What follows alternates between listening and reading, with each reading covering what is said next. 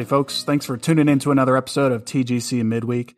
This week on the pod, we're going to be talking about evangelism. This is our third part of our evangelism series. At the table is Michael Novak. My name is Jacob. Michael, how's your week been, man? It's been good. I'm looking forward to summer. Yes. Kids are about to be out of school. Feels like summer already. It does. I love the laid back nature of summer. I don't like the heat as much. but- No, we got a bunch of interns at work and they're all from like the Northeast and stuff. And I'm like, man, it's hot, isn't it? And they're like, oh, it's so much better than the cold. I'm like, yeah, I give that three days. Uh, when do they leave? Are they here through August, Uh, September, they, October? They're no, they're normally here. They leave like the first couple days in August or something like Okay, that. So that's enough they- for them. Yeah, they'll they'll get they'll get some some hot weather. Um, but last week we talked about the how of evangelism. Got pretty granular with our discussion, and um, we've zoomed in, and now we're going to kind of zoom back out, talking about evangelism, and and look at kind of the modes that you see the church or people take um, with evangelism. There's four modes. Um, why don't we go ahead and dive right into those? Yeah, uh, and I'd call them four modes, four approaches Mm-hmm. that the church or Christians tend to take when it comes to witnessing to the world. And before we get into those, I think it's important to lay the foundation and say that Trinity Grace hopes to be a church that our mission statement actually says reach and renew mm-hmm. San Antonio with the hope of the gospel. And so we want to be a church for those who are not yet in the room on Sunday mornings. We want to be a church, a group of people that are seeking to reach our friends and our neighbors with the message of the gospel, the good news of what Jesus has done through his life, death, and resurrection. And knowing that that's our mission, that that's our goal, there's a few different approaches that the church throughout history, I guess you could say, has taken when it comes to accomplishing its goal of the Great Commission, which is uh, to reach the nations with the gospel. Um, and the first approach that you see the church sometimes take, and we've mentioned this before at Trinity Grace, but I don't think um, we've mentioned it so much that it's um, uh, that it doesn't need to be mentioned again. But the first approach is what we'd call fortification. And in this approach, the goal of the church is to really guard against the assault of the world. Uh, and this approach can be described with, I guess, a bunker mentality, uh, where the church withdraws so that they don't become contaminated or polluted by the culture. And the basic task of the church when it comes to fortification is really vigilant preservation. The church cultivates a separate existence and it really tries to protect itself from exposure to the sinful culture. And in the church's mind, when it comes to fortification, the basic threat is really the destructive character of the culture that we're in, um, which produces um, within the church a culture of anxiety and anger and fear towards the culture. Um, and the church really actively cultivates a separate existence, removing itself completely from the world. And it tends to view the world in oppositional terms, the fortification approach does, expressing opposition in withdrawal. We're just not going to engage. We're going to do our own thing. We're going to circle the wagons and we're um, going to create our own culture so that we don't have to deal with the culture at large. So that's the first approach that you've seen the church take um, when it comes to Christian witness. The second approach that you often see in the church is what we'd call domination. And in this approach, the calling of the church is really to triumph over her cultural enemies. So whereas fortification was very defensive, this one is more Yes, offensive. It's offensive. It's active. Uh, fortification will be passive. Uh, but the basic task of the church when it comes to domination is to extend its own values into the world.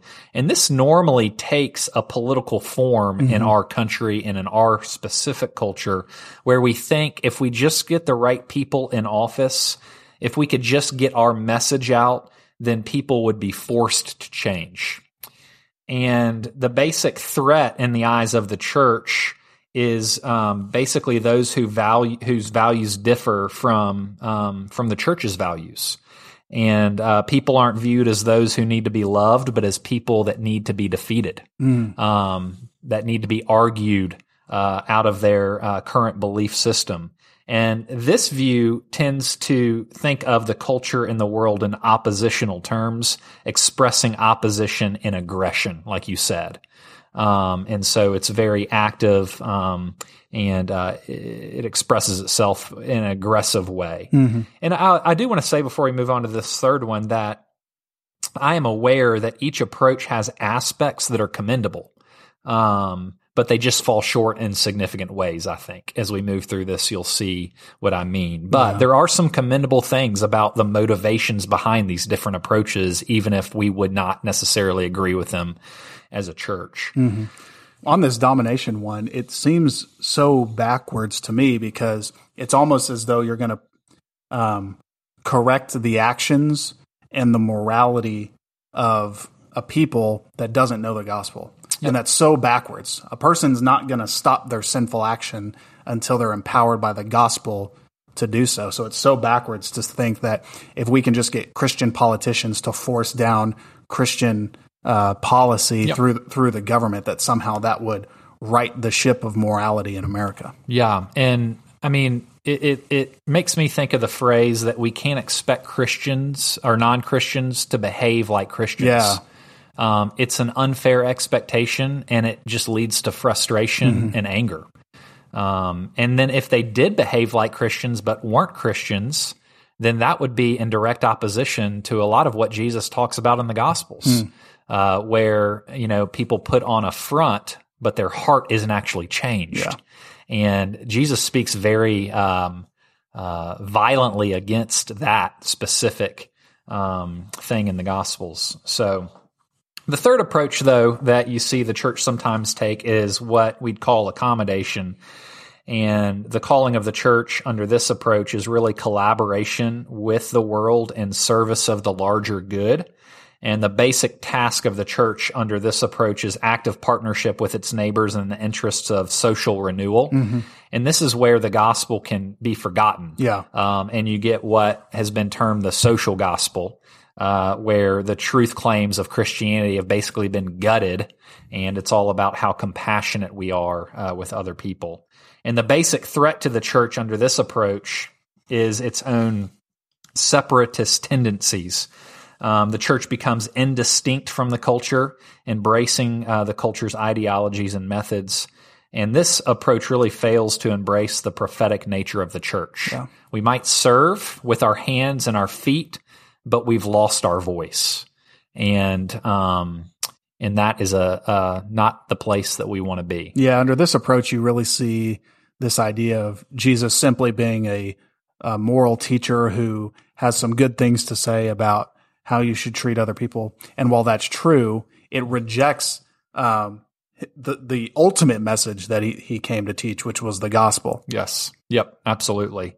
Um, and and uh, and the the fourth approach um, to Christian witness, um, and the, really the approach that we would hold to, hopefully at Trinity Grace, um, is uh, a more biblical approach. The approach that God actually took with us in sending His Son to meet us where we are, as He left heaven and came to earth and moved into the neighborhood, so to speak. It's known as incarnation are what um, a scholar at the University of Virginia who wrote a book to change the world named James Davison Hunter calls faithful presence. And the calling of the church under this incarnation or faithful presence model is to go into the fullness of the culture, bringing the fullness of the gospel for the purposes of redemption. And unlike fortification, faithful presence is an approach that says we are seeking to follow Jesus into every sphere of creation, uh, that he is Lord over all. And so we get to enter into all and have a voice. We don't, we don't fortify, we move in. But unlike domination, it sees movement in the world not as angry movement of conquest, but of hopeful movement of redemptive love. Um, and so we move in not to dominate, but to love and to serve. And then, unlike accommodation, faithful presence retains the integrity of uh, God given character um, and proclamation. Um, it, it, it says that we should have a voice um, uh, in, in the culture. So there's there's two things that you pointed out there: going fully into the culture and bearing and bearing the gospel fully. what is each one of those? What do each one of those pieces really mean? What does that look like? What does it mean to go fully into the culture, and then Yep. what does it mean, mean to fully bear the gospel? Yeah, I think to answer that question, I'd love to share a quote from Yeah. James Davison Hunter uh, in his book To Change the World. It's not a long quote, but it's not a short one either. But let me read it and then maybe we can talk some more. He says at one point in his book faithful presence in the world calls on the entire laity in all vocations, ordinary and extraordinary, common and rarefied, to enact the shalom of God in the world. Christians need to abandon talk about redeeming the culture, advancing the kingdom, and changing the world. Such talk carries too much weight, implying conquest and domination. If there is a possibility for human flourishing in our world, it does not begin when we win the culture wars, but when God's word of love becomes flesh in us, reaching every sphere of social life. When faithful presence existed in church history, it manifested itself in the creation of hospitals and the flourishing of the arts, the best scholarship, the most profound and world changing kind of service and care. Again, not only for the household of faith, but for everyone. Faithful presence isn't new, it's just something we need to recover. And so he touches on the idea that uh, faithful presence really speaks not just to the ministry, those that are professional um, ministers, but also uh, those who are in a, a large swath of different vocations. Um, we're called to move in, to rub shoulders with our friends and neighbors, our coworkers, to do good work because God is glorified when uh, when His people do good work that bring flourishing uh, to His world. And so, um, I think that's what James Davison Hunter means when he talks about faithful presence. And it's so encouraging when you think about it because we can actually do this. Uh, it's a hopeful goal because it takes the anxiety and fear out of our engagement with the culture. Your calling as a faithful witness to the uh, Christian faith is simply to go into the culture in which you live, um, to do good work, to be a good friend, to be a good employee, uh, to speak when you have the opportunity to speak for Jesus, uh, to bear the fullness of redemption, and hopefully bring others into that story as well, um, so that they might join in God's family. Yeah. Um, there's a book that I read about a year ago or so. It may have been more. Um, by Matt Chandler, who's a who's a preacher up in Dallas, and the book's called Take Heart, and he actually talks a little bit about this. Um, the whole theme of the book is about um, having courage to to be a Christian in the age of unbelief, and he says um, when we talk about our lives and our responses and what it means to be courageous and faithful in the age of unbelief, what we have to talk about is the Great Commission. That's our mission. That's the Christian life. Everything we do comes back to that. And remember, according to 1 Peter, one thing courage looks like, along with holy integrity and devotion, is evangelism, which means in all times and places, but perhaps particularly in this age of unbelief, courage is going to look like hospitality. Hmm. So I think this idea of hospitality goes right along with faithful presence. Yes. And he talks about the four sort of markers of hospitality or what it means to show hospitality. And it's welcome everyone you meet, engage with people, make dinner a priority, hmm. and in all of this, love the outsider. Yep. Yeah. I love that. And it, it makes me think of something else that I, I heard this week the, the idea that evangelism might look more and more in our culture that we're living in, just like bringing somebody to church. Um, you know, a few decades ago, it was all about equipping Christians to do evangelism. And I don't think that's wrong by any stretch of the imagination. We should always be um, sharpening our tools when it comes to evangelism. But if it takes at least 25 touches with the gospel for somebody to actually begin to process it and think about it, I think one of the ways we can do evangelism is put people in front of Jesus. Mm-hmm. And we can do that simply by inviting them to church and then maybe discussing what they thought about it afterwards. Yeah. And that's uh, that is um, not as anxiety producing as feeling like you've got to share the entire gospel with somebody over the you know coffee or lunch. Certainly takes the pressure off of you. Sure, and the pressure's kind of put on, I guess, the religious professional at that point. Yeah, But- take the pressure off you and Yeah. put it on Michael. But the hope is that it's it's done in the context of a relationship that uh, conversation and dialogue can uh, take place in. So, are there any examples in Scripture where we see you mentioned in that in that quote that you read about early in the church's history this idea of faithful presence? Are there good examples in Scripture that we can point to um, that show this example? Yeah, it'd be it'd be harder for me to think of a better example than in the book of Acts. Uh, towards the middle of the book, when Paul is moving through um, the Mediterranean world, and in Acts chapter 17, he finds himself in Athens. Um, and it's Acts chapter 17, verses 16 through 34. I'm not going to read the whole passage tonight, but it would be worthwhile going and, and reading this passage if you find some time this week. Acts 17, verses 16 to 34. And there, Paul is in Athens. He's addressing the Areopagus. And as you read the story, you see three um, kind of things that stand out, uh, in my opinion. Um, the first is that Paul enters the story of the culture. Um, he enters the fullness of culture there. Um, and he knows that the Athenians are constantly hearing stories. Um, they're hearing stories about who they are, about what they should be doing, about what's important in this world. And we're hearing those stories too from lots of different places. Um, we believe uh, stories help us make sense of the world in our lives. And we also believe that Christianity comes and offers uh, itself is the true story of this world. It defines our lives and calls us to participate. And so we see in this passage that Paul finds himself in Athens. He doesn't isolate himself from the culture there. Instead, he engages the culture, he enters their stories. And you got to think this was Athens. It was beautiful, it was sophisticated, but it was also morally wayward and spiritually deceived, much like San Antonio, much like the United States, much like suburban America. Um, culture was shaped by Athens, um, just like culture is shaped by cities in the United States. And Paul enters and he noticed that Athens is beautiful yet broken, and he didn't leave. He didn't judge. Uh, he didn't isolate. And if you want the chance to tell the story you believe, you've got to first enter in and understand the story that your friends and neighbors believe. And so that's what you see. He earns the right to be heard by entering in, and that only happens as you listen well to mm-hmm. others. I was going to ask you what it looks like for Paul to. You said he engages with in the, the culture and enters into the culture, and I think one of the things that we can point to to answer that is he kind of examines their pantheon mm-hmm. and says, "You have an unknown God."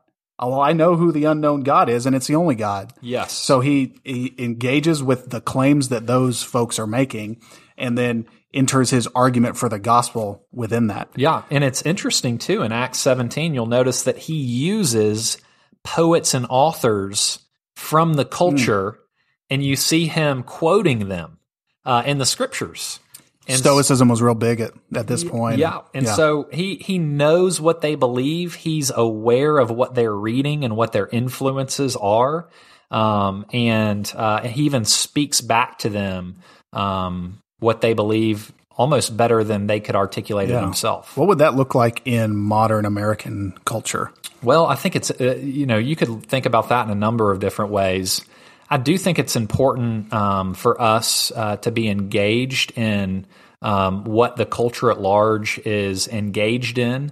Uh, maybe not in the same way they're engaged in it, but at least to be aware of what are the top 10 New York Times best-selling novels. Um, are we reading the newspapers? Um, uh, are we aware of what the most popular shows or movies are in our culture because they're popular because they're speaking to deep needs okay. normally that our culture is asking Yeah. about? And I'm not saying um, that we need to be watching Game of Thrones. I've never seen an episode. I know that there's a lot of talk. Should Christians watch or not? Um, I, I just I've not seen the show personally, um, but it's things like that that you've got to be aware of. I mean, there's a reason why tens of millions of people are tuning into that show, um, and to at least begin to ask the question, why is this so attractive? There's normally something far deeper uh, that attracts people than uh, than than can be seen on the surface. So Paul goes into into Athens, which is an area that is um, is fully pagan and is, uh, um, as you said, spiritually wayward. But all of that kind of notwithstanding, but the, the Athenians were still a people that were obsessed with wisdom and truth. And we think of all the great Greek philosophers that we studied in school. I mean, they were a people that were really interested in what is truth and how do I attain wisdom. And so it seems like you're saying that, you know, Paul's example in Acts 17 tells us that this sort of evangelism is possible, but I don't know if that analogy holds in 2019 America mm-hmm. because you would certainly not characterize our culture as one which seeks wisdom and truth. So how does that stand up? Yeah, I think this is where it's important to uh, make a distinction between pluralism and relativism. And this is something that I experienced on the campus, and it's something that I think about often. And Christianity exploded in first century Greco Roman world, which was an extremely pluralistic society and culture. Mm-hmm. What does that mean? pluralist pluralism meaning that there were lots of different belief systems, lots of different stories, but that truth was still believed to um, be a thing mm-hmm. that you could come to and attain. There was a capital T truth. There was a capital T truth. And so, in a pluralistic society, there might be eight people at the table that believe different things, and you can throw your belief or truth on the table, and it can be, um, it can basically be uh, examined. examined and verified, and you can actually win people to your truth claim when it comes to uh, a pluralistic society or culture. Where we've moved to, I think, in our culture, uh, maybe not completely, uh, but you definitely see it, is what we'd call relativism. And in, in a relativistic culture, Christianity cannot thrive. Uh, because in a relativistic culture, people say, Your truth for you, yep. my truth for me. If it makes you feel good, if you believe it, that's great. Go with it. I'm going to do what I want to do. Mm-hmm. And so that is not examining truth claims based on their um, their merit um, and and how they make sense of this world. It's merely taking your own desires and your own impulses and assuming that because you want to do something that it is good and right and true. Yes, it basically makes yourself God. Well, relativism not, guts truth altogether. Yeah. Basically, um, your truth for you, my truth for me. There's no such thing as a capital T truth. Mm. Um, and so I always encourage people, you know, pluralism is kind of a dirty word in evangelical circles. I actually think it's something that we should strive for. Mm-hmm. Um, we need to be in a pluralistic society where we can have real conversations about what truth is, big T truth, and you can actually persuade people to believe um, what you believe truth to be. You mean to tell me that there is value in making a strong rhetorical argument with the intent to persuade someone who thinks something differently? You would, yeah, that's where colleges were. Uh, I think that's the the what they were founded upon. Because that is not something that you see on Twitter and the New York Times. Yeah, but I, I, it's interesting. I do think that you've got to think pluralism we can actually survive and even thrive in a pluralistic culture. I, think that Christianity, you see the explosion in first and second century in a pluralistic world because you know Paul's going out and he's telling a story that people gravitate to mm-hmm. because they're like, "Wow, this makes sense of the world. This makes sense of me. This makes sense of God." In a relativistic society, that's not even a possibility. And so, um, do you think that this this is the role for the Christian and even the church corporately to engage with civic society and actually um, seek policies that promote pl- plural the kind of pluralism that we used to have and not the relativism that we have today yeah i think that that, that definitely is um, in bounds yeah um, i think that if we can craft a, a, playing field where people can bring their ideas into a marketplace of different ideas yeah. um, and the best idea wins that's kind of what you're looking for mm-hmm. an even playing field. And relativism completely takes that away. Um, and so I'm not an expert on these two uh, things, but it's helpful uh, as I think about our culture in terms of pluralism and relativism. Sure. And, and where are we, and where where where do we where should we be? Where do we want to be? Absolutely. So, um, but there's two other things you see Paul doing in this pluralistic society as he approaches them. He not only enters their story, he also comes in and he affirms and challenges uh, the story that he sees. And so we see Paul enter into the culture, and in verse 22, he compliments their religious impulses. Mm-hmm. Um, he affirms their desire to seek out truth. Um, he uses their own cultural authorities, actually quoting two of their own philosophers in verse 28 of Acts 17, affirming their insight, granting their art and their culture dignity. Um, basically saying you've got something to offer. You've got wisdom and insight that's valuable. Um, and so he affirms them. And he does this because he knows that mankind is made in God's image and there's still plenty of aspects of that image to affirm. But he doesn't just stop at affirmation, he also moves on to challenge. Yeah. And um, affirmation without challenge is really fearful and untruthful, and it leads to relativism. Mm-hmm. If you just affirm and don't challenge, but challenge without affirmation comes across as judgmental or condemning, and it leads to fundamentalism. Yeah. Um, but what we see Paul do is he challenged the Athenians by offering something big enough to bear the weight of their identity. He says, I can tell you're searching and he challenges the idols where the Athenians find their identity and significance, and he points to God who can bear the weight of their identity. So I love the idea of affirming and challenging when you think about uh, faithful presence and evangelism. And then the last thing you see Paul do is he tells an alternative story to that culture. Um, so Paul takes it one step further in his example of faithful presence um, telling them an alternative story that they could believe in. And he invites them to believe it and to live out this new story that he tells, which requires them to make a change mm-hmm. of what they believe. Um, we see Paul encounter two groups of people in this passage the Epicureans and the Stoics. And the Epicureans believed in God, but they thought he was detached and distant. God doesn't really care about the world, so they sought pleasure in life. That was the Epicureans. The Stoics didn't believe in God, but that um, they thought that strength and peace could be found from within. They looked uh, to themselves for stability in life. Um, a Stoic person, you know, mm-hmm. that makes sense. Uh, Paul knows these stories and he crafts his engagement with their beliefs in mind and he offers an alternative story. He basically shares a God who can be known he tells them that God is involved in the world. He's speaking to the Epicureans. He's confronting them directly, saying, This God can actually be known. Um, and then he comes and tells the Athenians that God will one day come and make all things right by renewing us from the outside, confronting the Stoics, saying that it's not internal strength that's going to save us. It's something outside of us that mm-hmm. has to save and rescue us and renew this world. And so we see that Paul offers this story, and it's interesting at the end, they want to hear more. Uh, they invite him back to the Areopagus, and it leads us to the conclusion that this takes time. It's a process. Like we've said over the weeks, it's not going to be you're sealing the deal over a cup of coffee or a lunch. Yeah. Um, it's going to be relational evangelism where the dialogue continues. Mm-hmm. Sometimes you're hanging out with folks just to have fun and get to know them.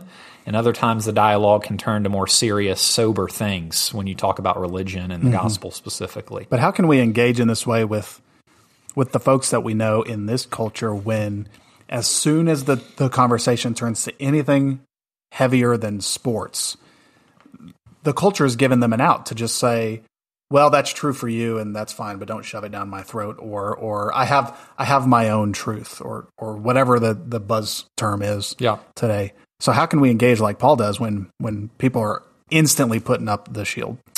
Yeah, uh, it's interesting because you can't control other people. Um, and you definitely don't want to force this down their throat because I don't think that would be uh, the right method or approach. But I, I, think of it in terms of walking through the open door. Mm. Um, and so, if folks give you an opening to say something of significance or substance, what would it look like uh, to walk through that door um, and pepper these things throughout the relationship? Um, also, you can talk in terms of like fears, anxieties, and angers. Everybody has these emotions. Yeah.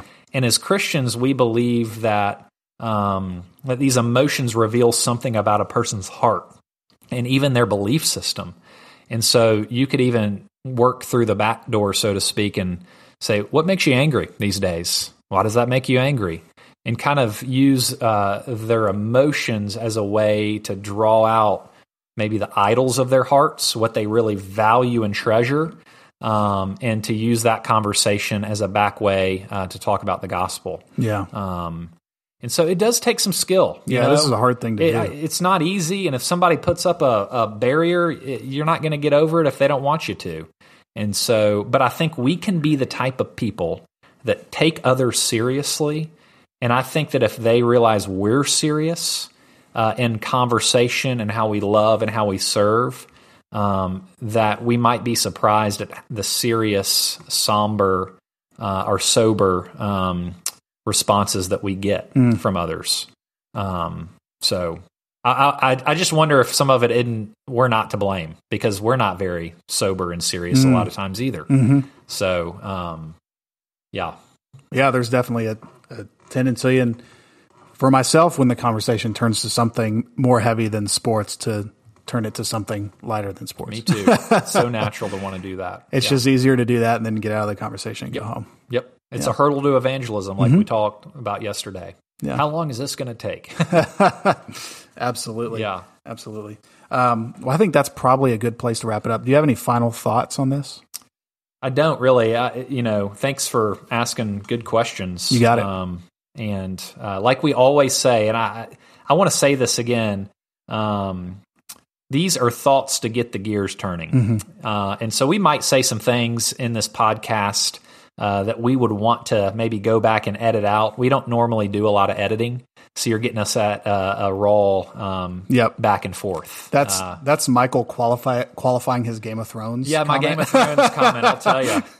Um, I, I'm yeah, But yeah, these I- are just things for people I don't to want to touch about. Game of Thrones with a ten foot pole on one hand, but I also think that people are looking uh, to their friends and even to their pastor to speak into these issues. Uh-huh, yeah. and so I don't want to be scared to do that. Um, I'm just not prepared to talk about Game of Thrones right now, um, and I don't know why it came out of my mouth. So Yeah, well, it's a big thing. I mean, people at where I work, people at the office, everyone's talking about it all the Sure. time. So it's certainly a cultural phenomenon.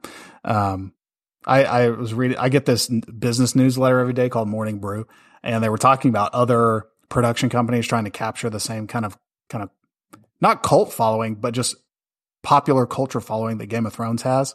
And, uh, in there, they mentioned that Showtime is making a, uh, when I was a kid, there was a video game called Halo that was like super popular that I was like a big fan of. And Showtime is making a Halo oh wow, series. So I've heard of Halo. Yeah, I will certainly nerd out about that one. So Well, and you know, it's just you can't speak about something you don't know. Like I don't know Yeah. a character's name. I don't even know the storyline of the movie. Like where is it or is, uh, the show? I don't Yeah. know where it takes place. Is it sci-fi? Is it drama? I have no clue. yeah, let me tell you about the land of Westeros first. it's, it's, a, yeah, it's a fantasy thing. Okay. Um, it was a book series prior to HBO from like, okay. from like the nineties or something. I mean, the book series has been around. Obviously, I'm not doing what Paul did in entering the culture story. Yep. If you want to send Michael a box set of the HBO Game of Thrones Blu-ray, um, you know, Yeah. go ahead and do that. I am fortifying myself in some ways. Like I said, it's good. There's things to be commended in all the approaches, yeah. and maybe we should fortify against some some aspects of our culture. There are certainly some things in Game of Thrones that you would want to fortify against. So don't send Michael box sets of Game of Thrones. okay, well, that's enough banter that'll get us in trouble with someone. So let's let's wrap it up there. Um, as always, guys, if you have questions, send those in to Michael at trinitygracesa.org, or you can text those questions to 210 920 0783. Next week, we're going to be, t- we're going to be answering all the questions that have been sent in on the topic of evangelism or any other questions that might, um, kind of get thrown in there. And then, uh, we'll probably dive into an, another little mini series the week after that. So, uh, we appreciate you tuning in. Until next time, take care.